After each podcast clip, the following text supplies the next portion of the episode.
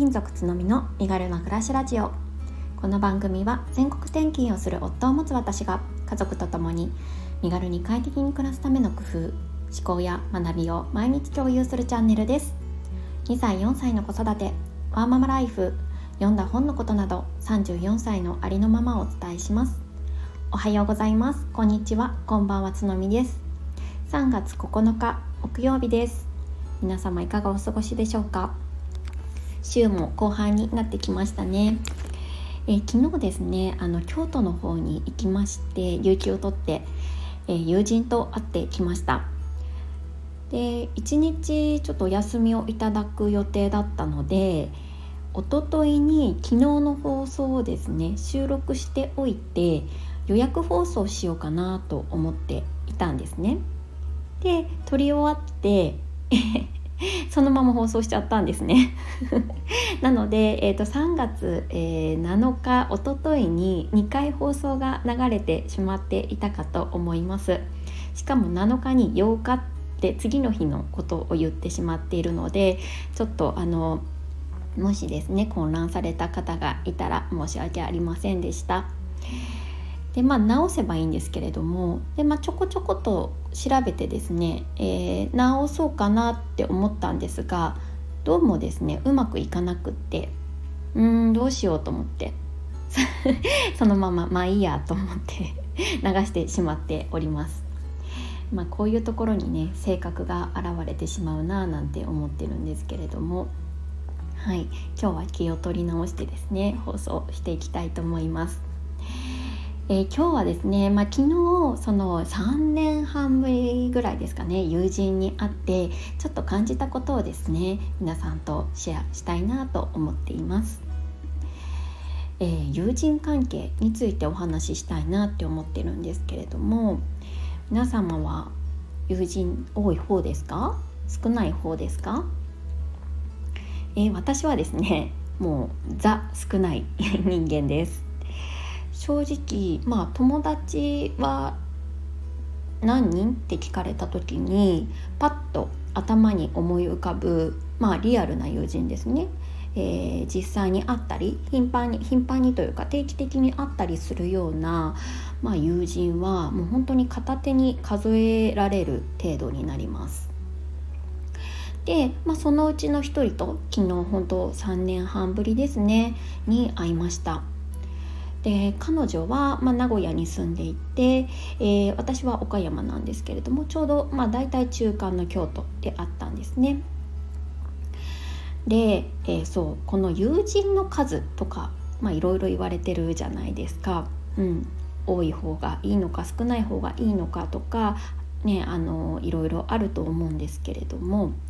昔私はですね、まあ、友人はまあ大いに越したことはないだろうし、まあ、できればねこうどちらかというと長く続いた方がうんなんとなく価値があるって思ってました。だからもう10年来の友人とかそういうものに憧れもありましたしそれを大切にしたいなとも思ってました。でもまあ実際はですね私そんなにあの広く人間関係を持つ方ではなくって、まあ、どちらかというとまあ狭く深くみたいなものを好む方なのでまああのそんなに多くなくてもいいなっていうふうに、まあ、感じてもいたりします。でもですねうーんその大切にしていたその友人関係っていうのはそのやっぱ長さうん付き合いの長さに関してはやっぱり長い方がいいに越したことはないって思ってそういう価値観を、うん、持って生きていたっていう節はあるかなと思います。でねあのまあ、そういうふうな思いを持ってる中で、まあ、私自身、まあ、妊娠とか出産があったり、まあ、仕事が変わったりとか、まあ、転勤もありましたね。でライフステージが変わっていくとその友人との関わりっていうのがまあ、疎遠になってしまうんじゃないかなっていうふうに思って一種の恐怖感っていうのを持っていたんですね。で特に強くそれを感じたのが、えーまあ、前回の、まあ、直近で言うと転勤ですね。転勤の時にうんとやっぱりですねあの一番よく仲良くしていた友達、まあ、ママ友って言われる友人関係になると思うんですけれども、まあ、今やもうママ友というよりも普通に友達として会ってる友人がですね、えー、千葉に、えー、いた時2人いました。家の近くに住んでいたのでで子供の年齢も近いので本当に何でも話せたしで頻繁に会うこともありましたし LINE でのやり取りもほぼ毎日できるような間柄でした。で、まあ、この転勤があったことでやっぱり彼女たちと疎遠になってしまうだろうなっていうことがなんとなく想像もできてすっごくちょっとまあそれが悲しかった時があります。やっぱりあのどんなに濃い時間を過ごしたとしても距離って少しやっぱりこう心理的な距離ともこう何ですかね比例してうーん少しですねあの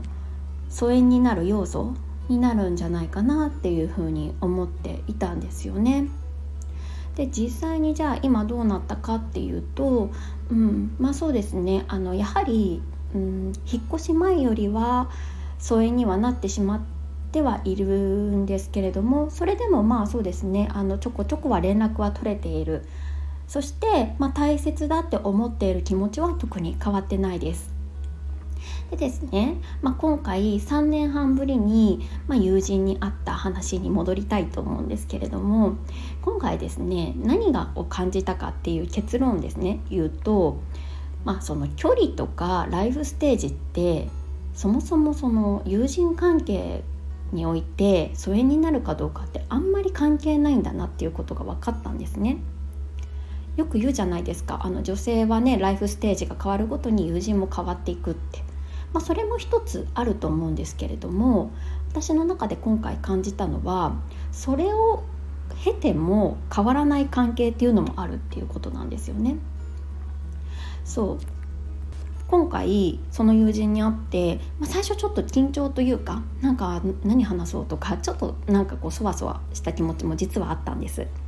でもあったら本当に3年半前まあそのそれ以上前彼女とは10年来ぐらいの友人なんですけれどももう本当にお互いに独身で、ね、あの飲んでた時期とかもあってその時期になんかもうタイムスリップしたような感覚を取り戻すことができました。正直彼女は、えーと、あの結婚もしてなくって子供もいないので私と環境全く違うんですよね。なので正直その共通の話題っていうのは果たしてあるかなとかって思ってたんですけど全然そんな、うん、心配をする必要もなかったっていうことが分かったんですよね。なんで結局何が言いたいかっていうと本当にこう芯からこう合うなって思う人とはその距離感とかライフステージの変化を恐れる必要はないんだなっていうふうに思いました。ね、どんな場所でもどんなライフステージになったとしても本当に大切にしたい関係は、まあ、大切にできるだろうし、うん、あの恐れる必要はないっていうふうに思ったんですよね。でもねあのそういう人そういう友達が今いないっていう方でもなんかそれが悪いとは全く思わないんですよね。それはそれでいいんじゃないかなって私は思ってます。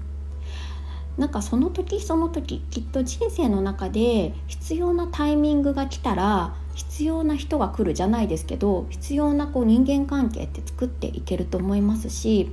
その友人関係のその続けてきた長さって別にそんなに重要じゃないなって思うんですたとえ1ヶ月前最近会った人でもすっごくこう心からですねあこの人とつなんかこう関係続けていきたいっていう出会いがあったらそれはすごい価値のあることだと思うんですね。たった1週間しか出会ってない1週会って1週間とかの関係でもそれが価値がないかって言ったら全くそんなことはないと思ってます。そう冒頭の方で私は人間関係において結構その人との、えーと、付き合いの長さを重要視してたっていう価値観を持っていたっていうお話をしましたが要はそれはあまり関係ないかなっていういうふうに思ってます。なのでその何が言いたいかというと,、えーと、その距離とかライフステージは本当に大切な関係ではもはや、えー、重要ではないしそして、えー、自分にとって大切なタイミングとか本当に出会うべきタイミングが来たらきっと、まあ、あの大切にしたい関係っていうのは人生それぞれでやってくるんじゃないかなって思ってます。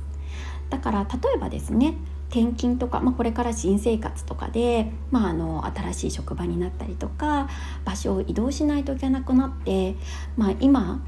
続けている関係性が変わってしまうんじゃないかって不安に抱えてらっしゃる方とかがもしいたら大丈夫だよっていうふうなことをまあなんかあのおこがましいんですけれども伝えたいなって思ってます。本当に大切な関係であれば続くしで続かないこともあるでもそれでも OK ってことですね。うん、だからこそこう何て言うんですかねこうその変わることに対して恐怖心を持たないで身軽な気持ちでやっぱりあの次のステップに進んでいければいいんじゃないかなって思ってます。なんかちょっとですねまとまりがない話になってしまったんですけれども今回ですね友人と会ってそんな風なことを思いましたどなたかの参考になったら幸いです。えー、今日ちょっとですねあの花粉症が私すごいなんか今日ひどくってもうなんか頭がもうすっごいぼーっとしてなんか全然なんか 昨日機能があの あの停止している感じなのでコメント返しは次回以降にさせていただきたいなと思ってます。皆さんも花粉に負けず素敵な一日をお過ごしください。それではまた明日。